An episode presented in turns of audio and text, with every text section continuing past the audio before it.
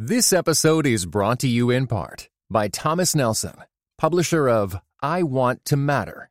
Your life is too short and too precious to waste. Written and narrated by New York Times bestseller Kathy Lee Gifford. Available now everywhere you get audiobooks. This episode is brought to you in part by Zondervan, publisher of The Perilous Fight. Overcoming Our Culture's War on the American Family, written and narrated by retired neurosurgeon and politician Dr. Ben Carson. Available now everywhere you get audiobooks.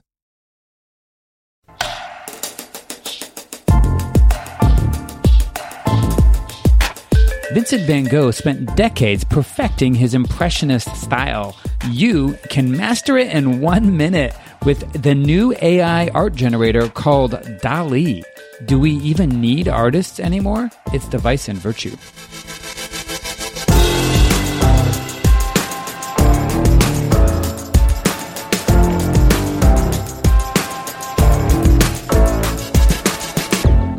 Well, hey, welcome back to Season 8 of Device and Virtue, where we argue the wrongs and rights of technology and faith in everyday life. We're coming to you from Chicago. I'm Chris. And I'm Adam. Hey, Chris. Today, we are talking about the AI artist known as DALL-E. Ooh, DALL-E. Not Wall-E and not Salvador Dalí, but DALL-E. You got to spell it out. This is the artificial intelligence image generator that is taking the world by storm because you can type in a phrase, any phrase, and it spits out the image that you describe. Right. With like incredible accuracy. Right. You can create all sorts of new images that have never before been created, never before seen, based on whatever prompt or caption you want to put in. Okay, I'm going to love this. Lots of thoughts about what this means for artists, originality, technology. Yeah. What happens when you can make unique art all the time?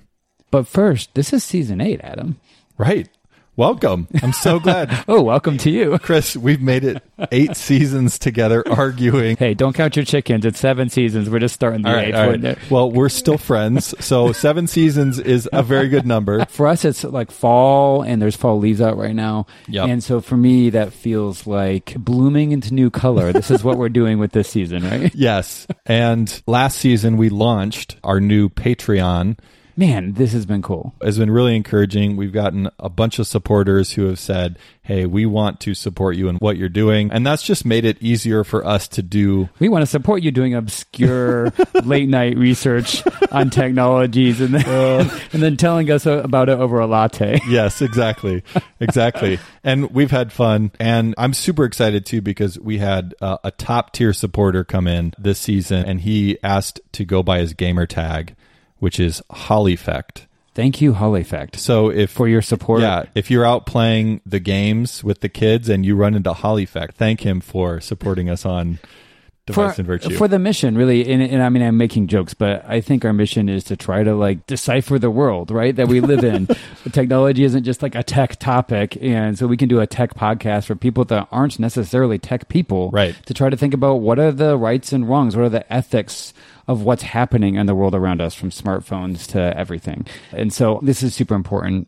I'm really appreciating the people that also think it's important for us to be out there trying to have the conversation. Yeah. If you're one of those people and you want to join us on this mission, patreon.com/deviceandvirtue, or just go to deviceandvirtue.com. So let's talk about the DALL-E, the artist. Did you do this morning? Because I did. I created an account. So this DALL-E 2.0 product is it's a website. I think they're going to turn it into an app, but it's really an artificial intelligence neural net. Right. That really has a Google-like prompt, right? Like, right, there's just a box and it says type in something. Right. You type it in, it thinks, and it does really have to think for a minute. It's not as fast as Google takes. And then it pops up on the screen 4 images of exactly what you wrote in, which is sort of remarkable. We've not really been able to do this before. Yeah. The current iteration just became available to the public within the last month or so. Right. And so that's why it is taking people by storm. And it is changing the face of art and graphic design. And the images you see today may not be images that ever existed in the real world. Because it's putting them together for the first time in front of our eyes. Right. And I made one for you, Adam. Sweet. Well, I also made one for you. I actually made a bunch, but I'll show you just one. I'm going to show you this one. And by the way, I will link right in the notes. So I think on your phone, you should be able to click a link over to the blog post where we post some of these images, because we'll do that, right? Yeah. Yep. Okay. You'll do that, right? I think the AI will do it. So I'm going to show you this image that I made. And I'd just like you to describe what you think you're seeing in this image. Okay. So I'm seeing what looks to be like a cat wearing a tuxedo and a top hat, a penguin wearing a yellow top hat, an ice cream cone that is like hyper-colored. Yeah. All on a stone walkway, and behind them is this beautiful green grass with a Jeffersonian Monticello-looking building with Greek Roman columns. There's a rock. I mean, is anyone following this? I talked to my niece this morning, and she told me what to type in. So I typed in fantastic an orange cat wearing a tuxedo and a top hat, sitting next to a penguin on the lawn of the White House, because she lives in D.C. It does. It definitely looks like the eating White an House. Ice cream cone with sprinkles. So this was what she asked me to type into DALL-E, and it spit out sort of an orange cat wearing a tuxedo with the top hat sitting next to a penguin on the lawn of the White House eating an ice cream cone with sprinkles. That's fantastic. I would vote for that cat. Exactly. Well, I also made an image, and you're going to get this pretty easily. Here, I'll show it to you, and you can describe it. Oh, gosh. This looks like two guys talking on a podcast. There's two guys with big headphones on, two microphones. One person is gesticulating, and there's coffee and a laptop. It's just us sitting in this room. Right. So the prompt was two males hosting a podcast arguing the wrongs and rights of technology and faith in everyday life. But I want you to look at all four and notice that they are all middle-aged men. Oh, no. They're all white men. Oh, no. And they all have brown hair. And they are all in the same position. Like, they're surrounding like a single microphone, and they're very close together. We're not that close together. It tagged us right now uncomfortably perfectly. I mean, it is uncomfortably close. We'll definitely post it. Yeah, the guy gesticulating has like multiple joints in his thumb that shouldn't be there. But other than that, it's pretty spot on. Let's talk about how this works. But first, actually, let me just play you this clip from the company itself, or the nonprofit itself. It's called OpenAI, and they have a little clip here talking about how DALL-E works. Have you ever seen a polar bear playing bass? Or a robot painted like a Picasso? Didn't think so. DALL-E 2 is a new AI system from OpenAI that can take simple text descriptions like a koala dunking a basketball and turn them into photorealistic images that have never existed before. DALL-E 2 can also realistically edit and retouch photos. Based on a simple natural language description, it can fill in or replace part of an image with AI-generated imagery. DALL-E was created by training a neural network on images and their text descriptions. Through deep learning, it not only understands individual objects, like koala bears and motorcycles, but learns from relationships between objects. And when you ask DALL-E for an image of a koala bear riding a motorcycle, it knows how to create that or anything else with a relationship to another object or action. The DALL-E research has three main outcomes. First, it can help people express themselves visually in ways they may not have been able to before. Second, an AI-generated image can tell us a lot about whether the system understands us or is just repeating what it's been taught. Third, DALL-E helps humans understand how AI systems see and understand our world. This is a critical part of developing AI that's useful and safe. Given a picture of a monkey, DALL-E can infer what it would look like doing something it's never done before, like paying its taxes while wearing a funny hat.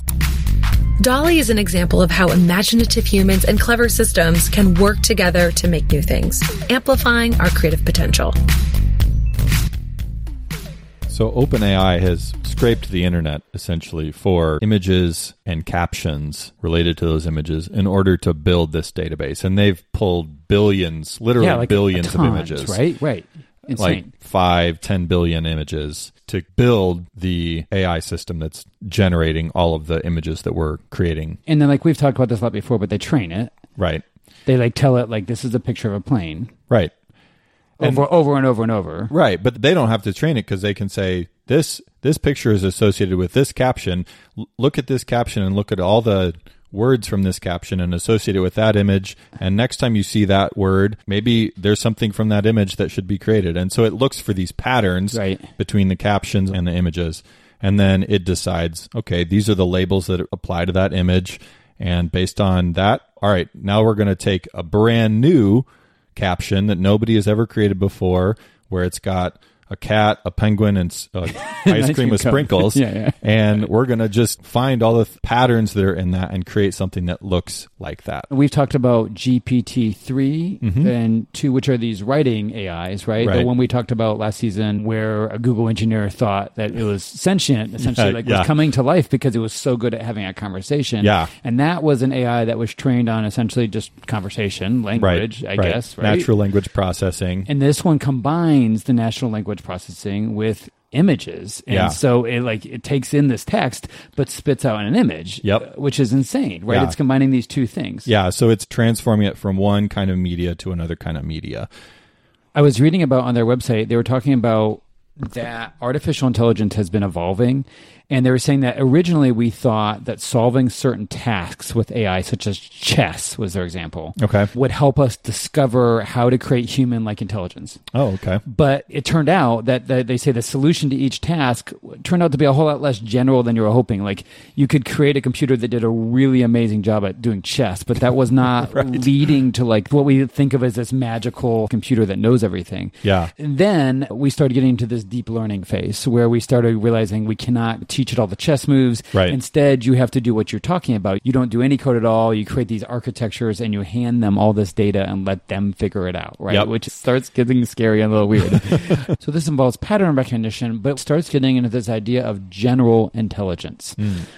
Someone that can just react to our world like a human can, all sorts of general intelligence. While it's aspiring to general intelligence, the fact is these AI systems are learning from billions of images to identify what a cat is or what a dog is or what a penguin or a ice cream with sprinkles is. Whereas you show a child 5, 10, 20 images of a cat of all kinds, and then you're looking at a hand-drawn picture book, they can pick out a cat pretty easily. A child can.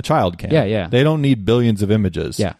There's a big difference. You're saying it's doing the same thing as a kid, but humans still do this faster and better. Exactly. Right. And it's how we learn already. Right. And so it may achieve some imitation of general intelligence, but it's going to do it in different ways. And we've taken thousands of years of knowledge and the smartest engineers on the planet to create a system that still needs billions of images to do that. But it's still crazy impressive. It is. Absolutely. It's super impressive. I have lots of questions, including, let's talk about, could this replace artists in general? Yeah. What does this have to do with human creativity, uniqueness, and individuality? But first, let's talk a little bit more about this nonprofit group and examine, why are they doing this?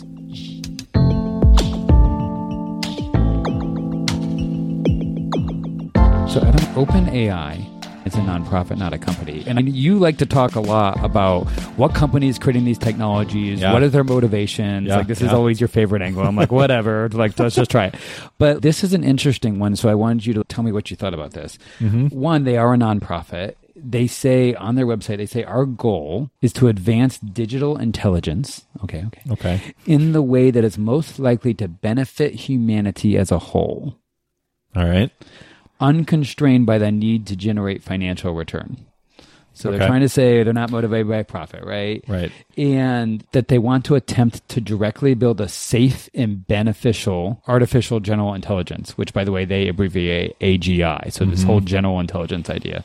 But we'll also consider our mission fulfilled if our work just aids others to achieve this outcome. Yeah. What do you think about this nonprofit motivation? Yeah, that's interesting. I mean, nonprofits still have financial responsibilities. They need to have income in some form or fashion.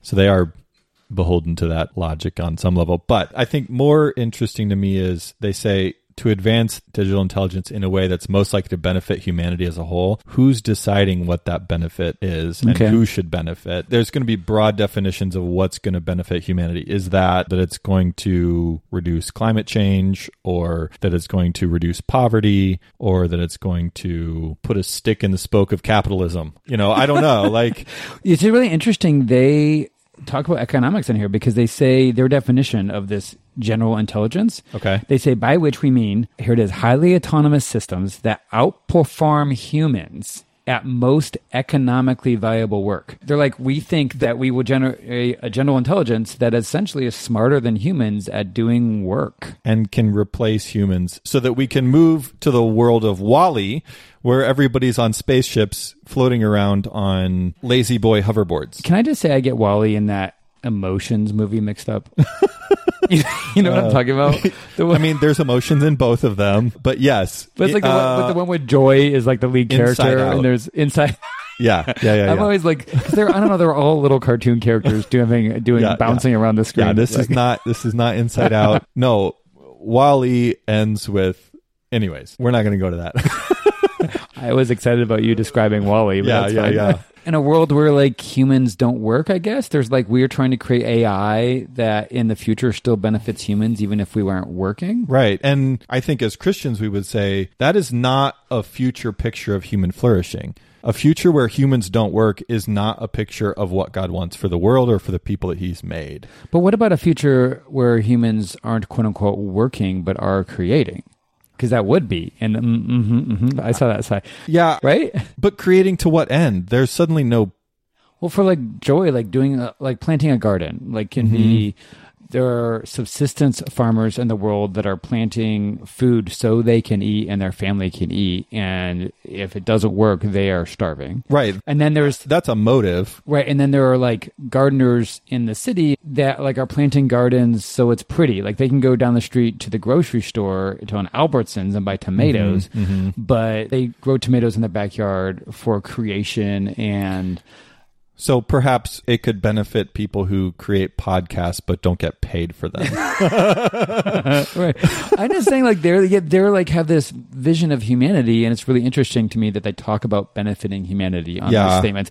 They have this picture of this beautiful world, I guess, in the future that they're going to create. Yeah, and I think we need to have a robust theology of work. I take your point, like, does work simply mean creativity, or does it mean that the means by which we work achieve an end that somehow both serves our own true needs of food, shelter, and love, and not just like feeds our desire to be creative and generate podcasts and gardens.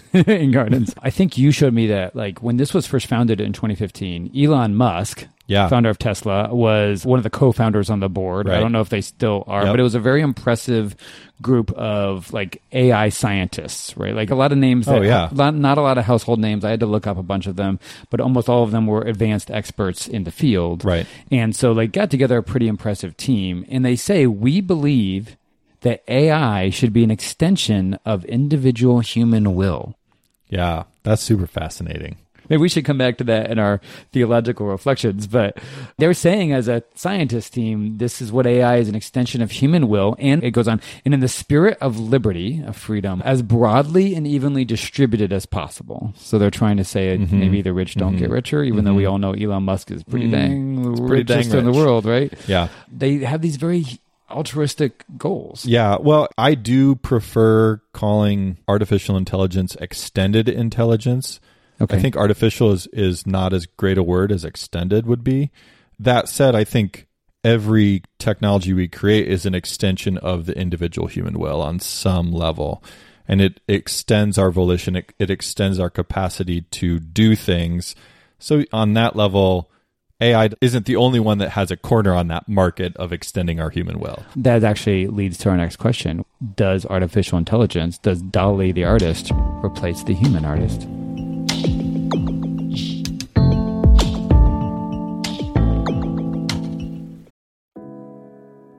This episode is brought to you in part by Thomas Nelson, publisher of 9 Lives and Counting, A Bounty Hunter's Journey to Faith, Hope, and Redemption, written by Dwayne "Dog the Bounty Hunter" Chapman Nine Lives and Counting not only offers a fresh perspective on well-known life events, but also ventures into behind-the-scenes territory and backstories never shared publicly. Nine Lives and Counting is available everywhere audiobooks are sold. Visit thomasnelson.com/audio to learn more.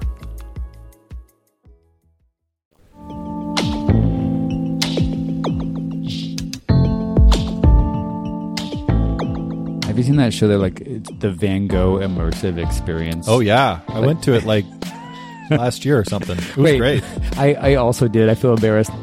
Why? Because I thought like, oh, this is such a nerdy thing. And so we at the Art Institute in Chicago have real Van Goghs. I like how you say we, like you work at the Art Institute. I know. I definitely don't. I just go there. But we have one of Van Gogh's bedrooms. He painted these three famous paintings. And of course, he's the same person that did Starry Night, Sunflowers, and all these other very famous. Surprisingly, how many he created. Yeah. And he lives in the late 1800s, and he's a really fascinating figure. But I did see the 3D immersive one, and they projected on screens all around you, and it's sort of cool, right? Yeah, on all four sides of you. I mean, it's like four-dimensional. Yeah, and there's like music with it, and you're like, feel like you're sitting inside the painting, and that's like cool.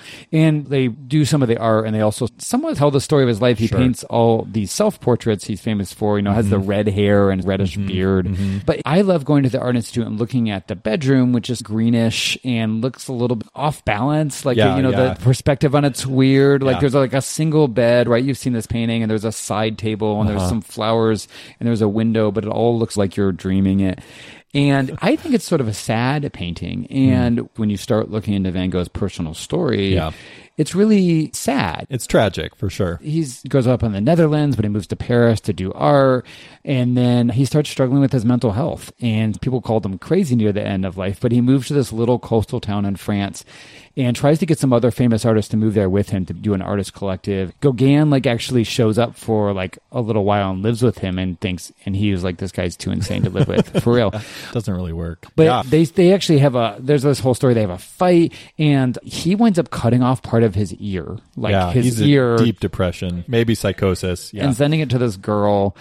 And he gets committed to an insane asylum. And all during this period is when some of his most famous paintings he's making, right? Yeah, yeah. And I learned that bedroom painting, the one we have in Chicago, was the second time he did it. And he was not in his bedroom at that point. He had this little house. He loved it. It was called the Yellow House. He was like, finally, I'm home.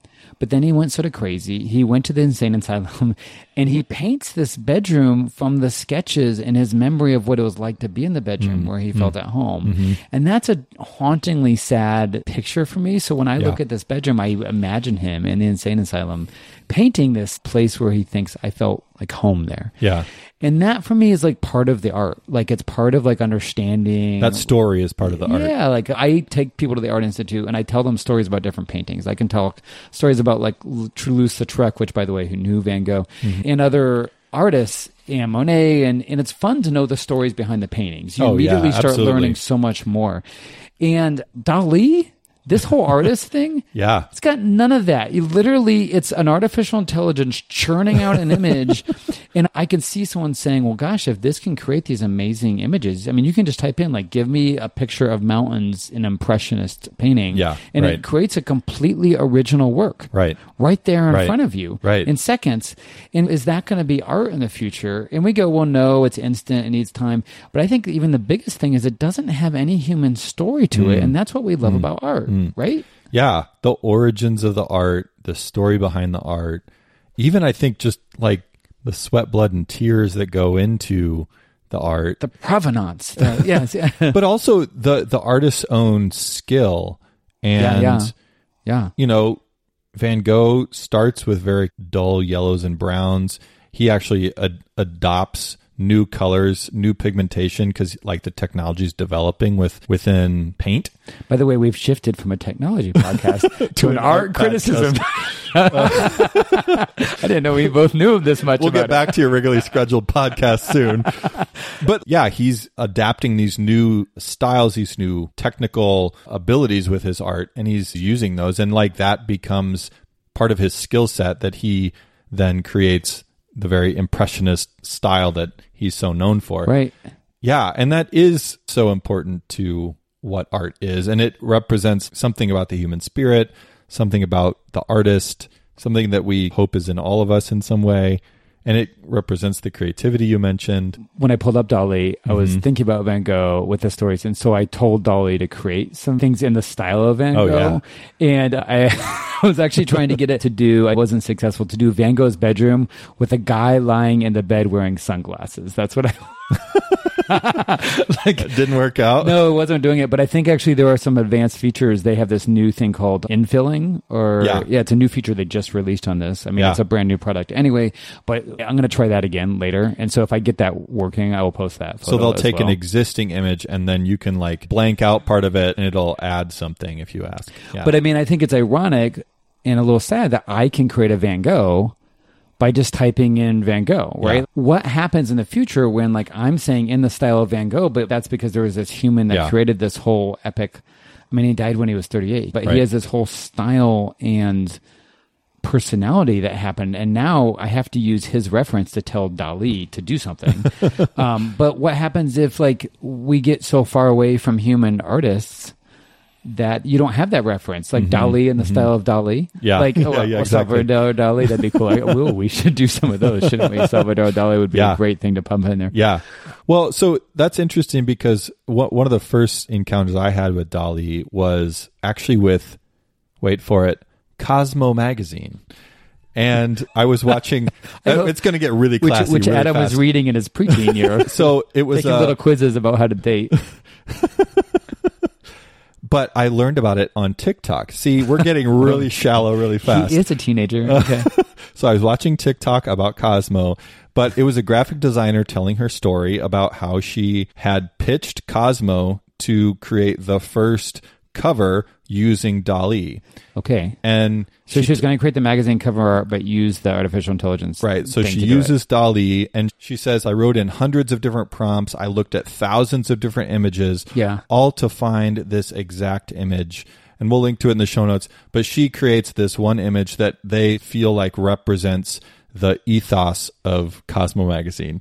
And you'll have to take a look at it. But what's interesting, connected to what you're saying, is, okay, she's a graphic designer, she's an artist, but it's really like her story that I connect to when I'm hearing about her encounter with DALL-E. She's using DALL-E to generate all this, but it's the provenance of her work. And she's working with DALL-E. She's taking DALL-E as the new technology in the same way that Van Gogh did, adapting the technology and creating something. And there's a human element. The interesting part of that story is a human using that to create the art. Yeah. But like to create the art, meaning think of phrases to say. Right. Or trying it out over and over until she gets the one she wants. Right. And that's what's interesting is she really focuses on how she has to home in on the exact language, the exact caption and prompt to get it just right.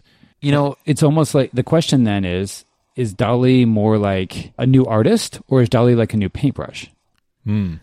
Because she's using DALL-E as a tool, an art tool, and we have lots to say on the word tool when it comes to technology, but she's using it as a tool to create a vision that she has. Sure. She clearly is rejecting some things, going, that's not it. Yeah. That's not it. Yeah. That's not it.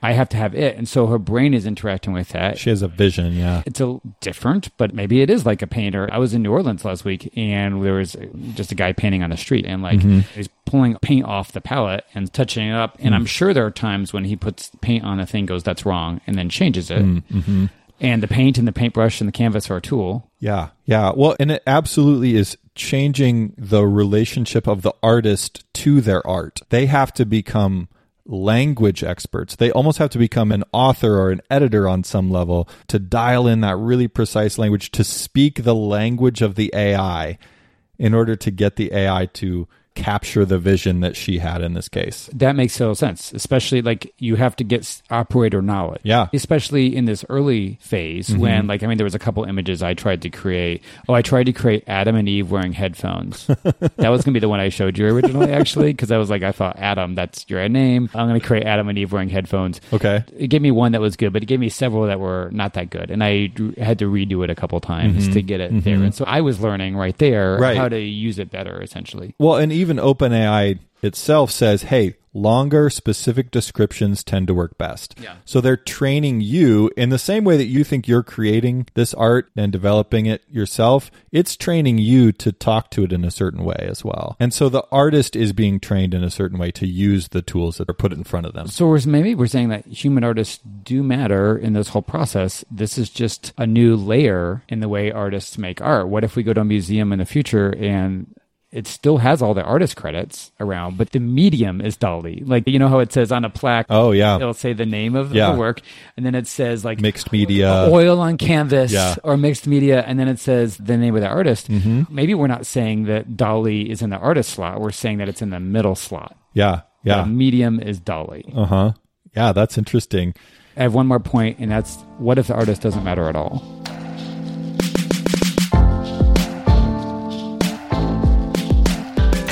There's this sort of, some more theology, philosophy nerds will know the name of Roland Barthes. And he's a guy that wrote this article called The Death of the Author. Ooh, that sounds like a mystery.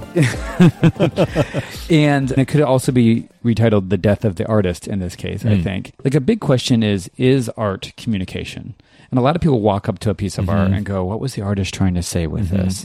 And, right? Maybe you have that personal backstory, but also, like, what was the artist... I'm thinking more about what was the artist putting in the painting that's supposed to communicate things to us. Yeah. And that's how I got taught things originally. Like, there might be a symbol in there that, like, matters, or maybe we're just seeing a scene that they liked and we're seeing it through their eyes. And when we understand the message, then you understand the art, you know? Right. And then a lot of art critics and, like, literature critics, and Roland Barthes and Stanley Fish and some other people, being some of them, started saying, wait, it's not all about the original intent of the author, right, or the original intent of the artist. That's not how you understand art. It's actually about the reader or the viewer. Like, what are you feeling, or what are you understanding from this? Yeah. And this creates a major turn in all art and literature, right? This happens, like, all during the 20th century. And he doesn't even want to call the person an author anymore. He wants to call them a scriptor. And he says an author indicates authority, but authors are just sort of doing what DALL-E is doing. Now, what do you mean by that? DALL-E is taking all these images from Google and culture and putting them together and spitting something back out that it learned from human culture. Okay. He's saying any author writing a book is actually not writing this blank canvas of their own ideas. Right. They're putting out all the things that they learned growing up, from culture, from their family. It's almost inevitable. They're just putting everything together and just putting out there for us, but that was what society would have put out there anyway, right? You're right. So it's kind of like a mashup. Like, the artist or the author is mashing together different ideas and maybe producing something else. They're standing on the shoulders of predecessors, and they're taking these ideas, you know, and even memes are doing that, right? They're taking existing pieces and they're putting it into a new context, or they're adding a new caption or whatever, and they're creating this mashup of these two things. And DALL-E, you're saying, is doing much the same thing, taking billions of images and billions of captions, and then taking something that we give it and mashing together all these different ideas. Yeah, maybe the computer and the human process isn't that different. Yeah. Going back to the analogy of the AI system learning versus a child learning what a cat is, like, the AI system's doing it on this massive billion image scale. The child does it on, you know, the scale of a 20 to 30 images of a cat, or just the encounter with a real cat. Seeing the cat walk around the living room. Exactly. Right, yeah. And in this case, DALL-E has mashed up all these images, and it's mashing together every image of a cat that it's ever found that's been identified in a caption. Whereas a human might have a range where they're producing it out of a limited awareness of different images of what a cat is, or whatever the case may be. Yeah. And then even with the kid learning about the cat, they learned about it from the name came from their parents, and the topic came from the created world right in front of them, like a cat, like God created the cat. And so they're limited to that. They don't learn unicorns from walking around. They just maybe just in a picture book. Like, where things come from, I know it feels like a mind game, but where the art comes from winds up being, like, less important than the person that's viewing the art. And then this philosopher, Stanley Fish, starts saying, essentially meaning comes down to the community of viewers. Like, if everyone looks at that and goes, that looks like a bird to me, then it's a bird. It doesn't matter what the original artist, if they're painting a bird, say they were throwing paint at a canvas and this habits, and then everyone says, oh, that looks like this. Let's say someone made a piece of toast and everyone's like, it's the Virgin Mary. If everyone thinks, yeah, that is the Virgin Mary, then the art is the Virgin Mary in that sense. And you see how the meaning shifts from the author or from the artist over to the viewer or the reader. And this gets really problematic when it comes to doing texts and interpreting things. But when it comes to DALL-E, I just think it asks this question. The source of the image becomes less important and more becomes important, like the group of people seeing a certain image. Okay, maybe it's created by an artificial intelligence. But if we all think it's amazing, or if it all evokes something in us, or if it all seems to represent something that's important to us, then we might put it in an art museum. And it will not matter what the artist is on the plaque, because everyone looking at it is like, this is crazy. Yeah, I don't know. I mean, I see the logic of that argument. Did I say this is all called reader response theory, by the way? Because that's what this is. Oh, okay. Okay. Yeah, and I remember talking to an artist once, and we got into this conversation. And I asked, what does it mean? Or what were you trying to say? And she's like, well, what does it mean to you? What's your reaction to it? Yeah, and I was just like, what are you talking about? That's not how I think about meaning. But her question challenged me, and I started thinking less about what is the artist trying to say, and more asking the question, what is the artist trying to do?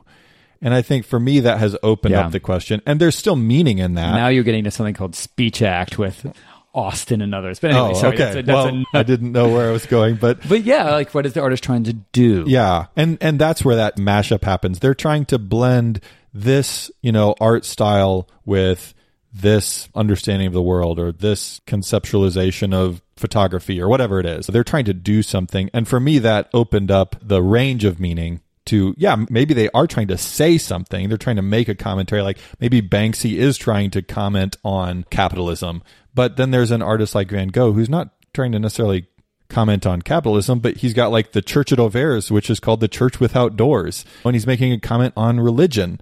But you wouldn't know that if you didn't really have a background understanding of what he's trying to do. And that's helped me to unpack art in general, and that's how I approach it. But yeah, go ahead. Well, and this turns a big corner, which we're definitely not going to be able to do today, which is interpretation of scripture and Christian scripture. Like, this is a big question there, because we spend a lot of time, like, what is the Bible saying? What is the original author saying?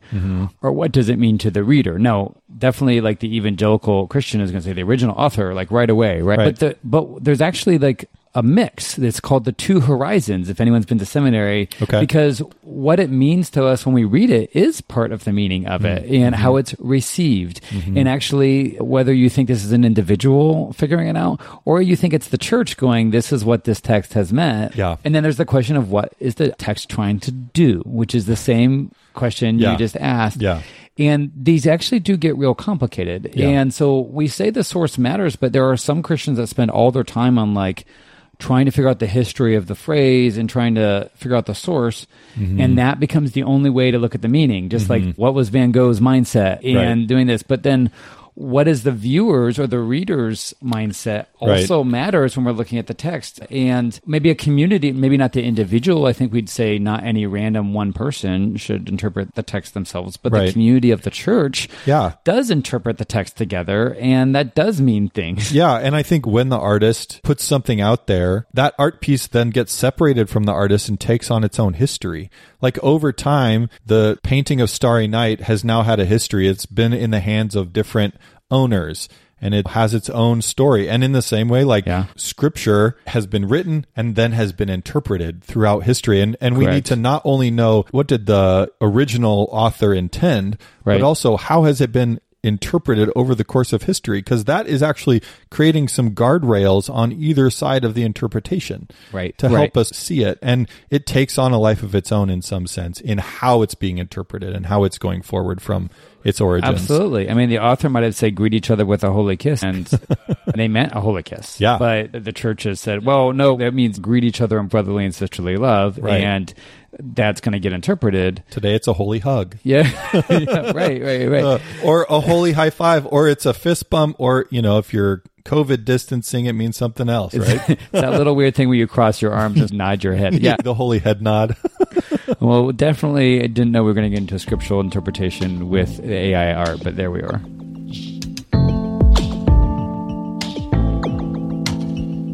Okay, obviously, if we're going to start talking about artificial intelligence art generators, the first thing I thought of was Little House on the Prairie. Naturally. Do you know what I'm talking about? I do. My sister read or watched them when I was a kid. The Laura Ingalls Wilder books. There was like a set of 9 of them, maybe 7 actually. Series, right? But I mean... Life on the Frontier. I mean, we were good Christian homeschool kids. We read those books. And I have good memories of those books. And this occurred to me yesterday when I was thinking about this. It's like Frontier Days, right? Ma and Pa and our Laura and our sister and things. And they have to make their own clothes. They're building their own house, making their own clothes, getting maple syrup from the trees.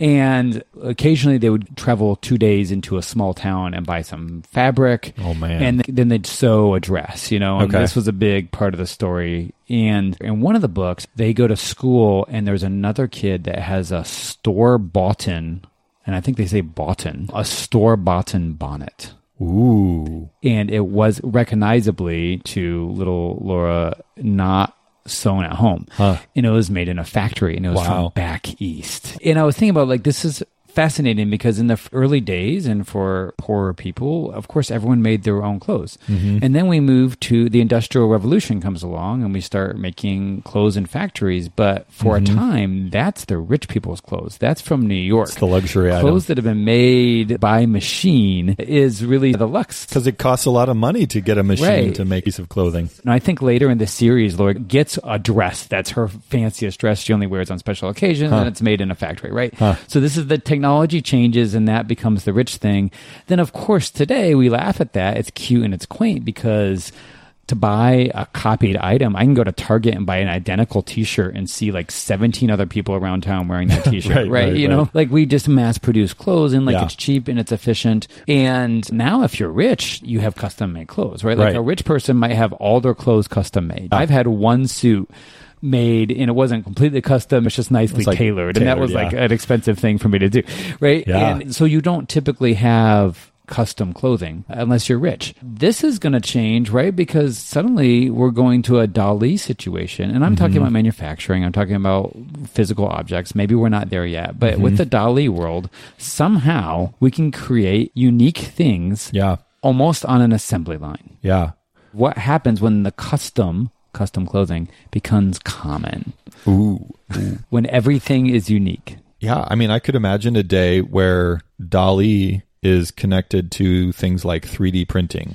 Yes, I was just thinking that. Or to something like a manufacturing line that is manufacturing clothes, and you could literally have it sew a unique piece because it's all just in the system to create whatever you're looking for. Which is insane, right? Which sounds amazing and cool and futuristic and sounds really cool to me. Right. So there's these clothing companies right now that will mail you a custom kind of collection for you. Yeah, for you. But that's the thing, because they're sending that same collection. Yeah, they're sending that same collection to a bunch of people. But like the innovative company will be the one that has the mass manufacturing and can custom clothes for anybody who orders them. But to your point, like suddenly uniqueness is being mass produced and everyone can have their own thing, but also you can mass produce this art, right? And anyone can become an artist in the style of Van Gogh. Yeah. So the question for me is like, in the future, what is the rich thing to do? Yeah. If uniqueness is ordinary, what's valuable? What does the future look like in 50 years if we have this? And maybe we do get to the point where we're generating physical objects. Like I want a dining room table that looks like this. And a custom wood dining table is this thing. Like if I'm going to have a Vermont woodcutter make this thing, that's expensive stuff now. You're like, I'm going to go spend $20,000 on a table. Whereas if I go down to IKEA, it's $100. Yeah. But what if we can create these things? What do we value in the future? Yeah. No, I think that's a fascinating question. And as we were planning for this episode, I ran across a passage in a book that I was reading called The Extended Mind. Ooh. It's a fantastic book. Definitely recommend it. The subtitle is The Power of Thinking Outside the Brain. But in the book, the author, she talks about how originality and uniqueness came to be a prized value.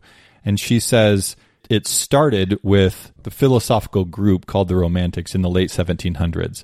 And they're reacting to two things, she says. One is industrialization. Okay. So mass production. Yeah. Everything gets mass produced. And they're saying, well, in a culture of mass production, now uniqueness is the thing to value, where everything can be stamped out, everything can be mass produced. There's nothing valuable in the mass production anymore. So let's pursue uniqueness and creativity. And the other aspect was the printing press. And that wasn't so much about mass production as it was about the mass production of ideas. So suddenly all of these masterworks from Greeks, Romans, and the early church fathers, all of their ideas are getting disseminated en masse to people. And so the Romantics react to that and say, well, we want to come up with our own original ideas. So not only is it producing original goods, but it's also producing original ideas. And so this value of originality becomes penultimate. And she says, innovation climbed to the top of the cultural value system. And so it just demonstrates the ways that our own values are in reaction to industrialization, the printing press, these technologies. Yeah. And in the same way now, like you're asking, okay, DALL-E is creating originality in mass, and we can have originality anytime we want, in any way we want. How will we react to that? Maybe starting with the philosophers like did with Romantics. How will we react to this cult of originality, and will we go back to saying like, oh, maybe I just want to wear all black? Yeah, like create simplicity against complexity maybe, mm-hmm. or maybe like I imagine this world where people have two identically produced things that it's hard to do, mm-hmm. and they have two parts of the world and they're perfectly in sync or something. And like somehow these two things are twins, and therefore, mm-hmm. because they have a perfect match, they're actually more valuable than mm-hmm. the uniqueness systems that... But I guess as I'm talking out loud, I'm realizing, well, we still have digital duplicity, the ability to make infinite copies without degradation. Yeah. And so we still have that. So maybe we wind up having an unprecedented time where we can literally do both. We can instantly create identical things continuously, and we can create unique things continuously. And yeah. I don't know where it goes next. Yeah. My sense is if you're thinking about a pendulum between mass duplication and pure originality, and it's swinging between those, like... where it's swinging now is not in that pendulum. It's actually swinging in a third direction. And it's not between those two poles anymore. Yeah, multidimensional thinking. Yes, exactly. And so, like, what's the value where you're in reaction to both mass production and originality or uniqueness? What is that value? Well, that's the uniqueness thing. But I mean, like, I don't know, you have other things that you're imagining about the future with DALL-E? Yeah, I think already you're seeing music videos that are being made with DALL-E. So people are taking the lyrics from their songs and they're creating art, and then they're creating videos out of this. Wow. And so it makes me start to think, could books be automatically generated into movies? Could novels be turned into movies on demand almost? Like over time. Wow. Because it can just live take text and create. Yeah. Instead of just creating static images, it could be creating dynamic images. Like it's not the audio book. It's the video book. It's the video book.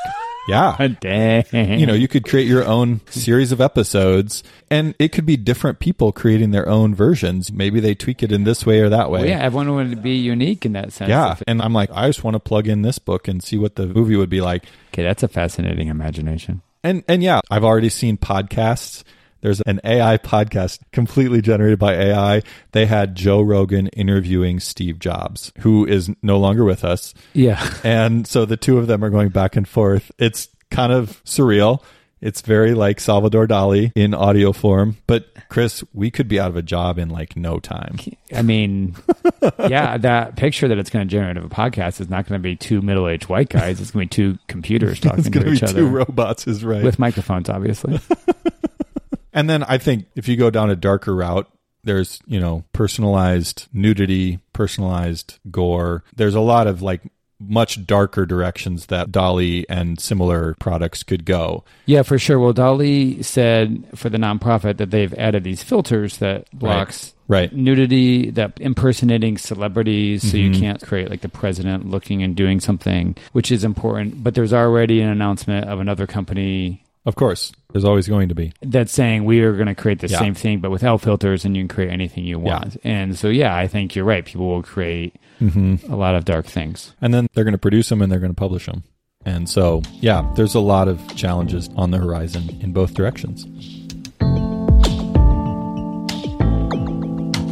Chris, on the topic of mass-produced uniqueness, I think one thing that comes to mind from a biblical perspective is procreation and how that is always a production, not a mass production, but on some level it is. I mean, millions of people are being produced every day, but they're all unique. Just like this generative art is creating all these unique versions every time. Humans were told to be fruitful and multiply, and they've successfully fulfilled at least that mandate, and they've produced a lot of unique identities that have lots of mashups of features of their parents and their grandparents, but they are individual every time. Yeah, that's a great metaphor when we're talking about the uniqueness and how is it going to be. But what you're saying is like in the image of God, we're created uniquely and also the same. Like there's both. Like yeah, both are happening. There's things that apply to all humans and we're all an image of God.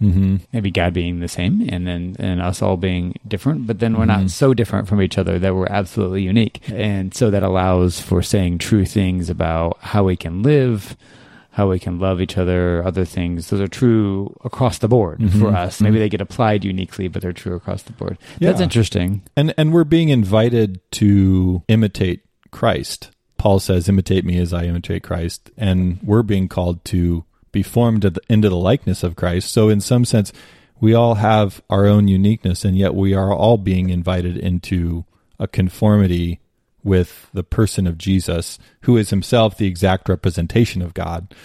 He's the perfect picture. He's the perfect DALL-E image of God. And somehow, even in our own uniqueness, we're being invited into reflecting Jesus in our daily lives. Van Gogh, I learned today, was a missionary. Yeah, I did a couple of years as a Protestant Christian missionary in southern Belgium. He was working as a missionary. Then he goes to study art and wants to do that. I mean, his dad was a pastor, son of a Dutch Reformed minister, which maybe there's some stereotypes around that. But it makes me think like later in life, like he was creating very, very unique things. But he wasn't so different from other people and like really needing his purpose. He was really struggling with his purpose later as he's painting these things, Starry Night and these other things. And when you read into his biography, he really wants the approval of other artists. He's really looking for friendships and looking for relationship. It looks like he feels very lonely. He writes to his brother a lot about his loneliness. Yeah. And so he maybe is an interesting picture of someone that could create amazingly unique things, but also just like every single human being needed to know the God that made him and be known and also experience that community of other people. So not uniquely at all. And it's very much out of his own suffering and struggle that he creates these beautiful things. And he, in his search for his identity, his search for God, even his art is a product of that. And even for us, as we are seeking and struggling, maybe there's a reality that we're finding our purpose even if we don't sense it. Well, I'm glad we could become an art podcast. This was great. Very, very highbrow. This was a great first episode for season 8, though. I'm super excited. And this one was so visual, hard to do on audio. I feel like everyone's definitely going to have to check out the webpage to see some of the images that we're talking about. Absolutely. And it may be season 8, but it's not unique because we're still doing Vice or Virtue.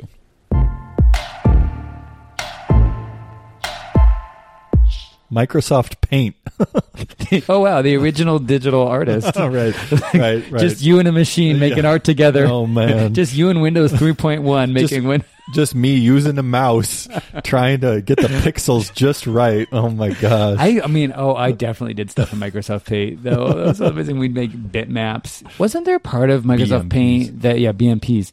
Wasn't there part of Microsoft Paint, like in Windows 95 or something that, like, I feel like there was a little thing you'd opened up and you can create patterns and like you turn off each pixel and then it would like fill the whole screen with that pattern. Like it was, yeah, maybe. Does that make sense? Like, that sounds about right. You zoomed into a square, but you'd have a grid. Yeah. You'd create a wallpaper and you'd turn some on and turn some off and then it would create a pattern. And if you did a diagonal and a little square and then like zoomed it out to the whole thing, it had diagonal lines all the way across the screen. Right. So, like, I liked playing with that.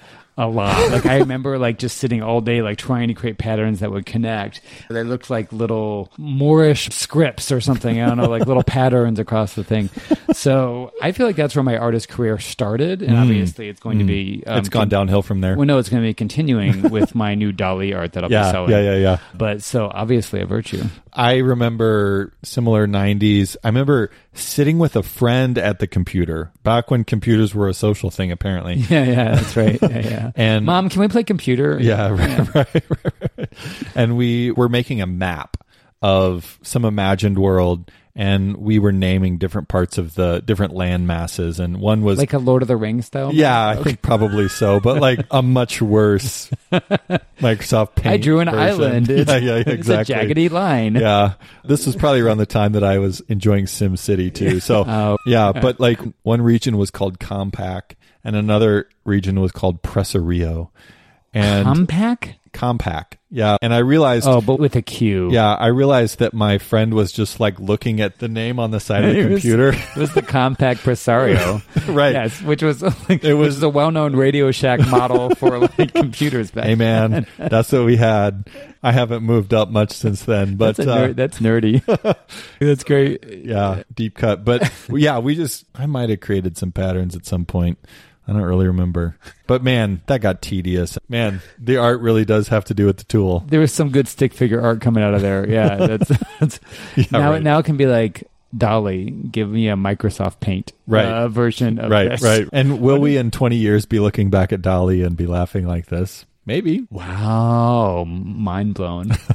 That's scary. Well, I guess if people wanted to see our actual DALL-E art, not our Microsoft Paint art. Although that might be more interesting. Yes. You can go to deviceandvirtue.com to see the DALL-E art that we created for each other. Yes. And would love to see your original DALL-E art, anyone that makes them. Yeah, and, please send it to us. Tweet at us at devicevirtue or Instagram too. Post it and tag us. That would be awesome. And you can check out our show notes image header as well, because that'll be a DALL-E generated image as well.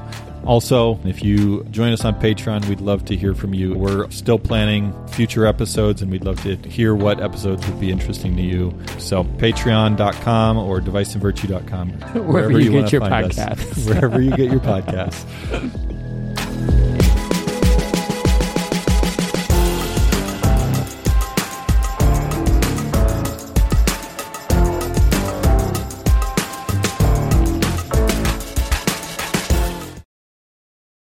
This episode was brought to you in part by United We Pray.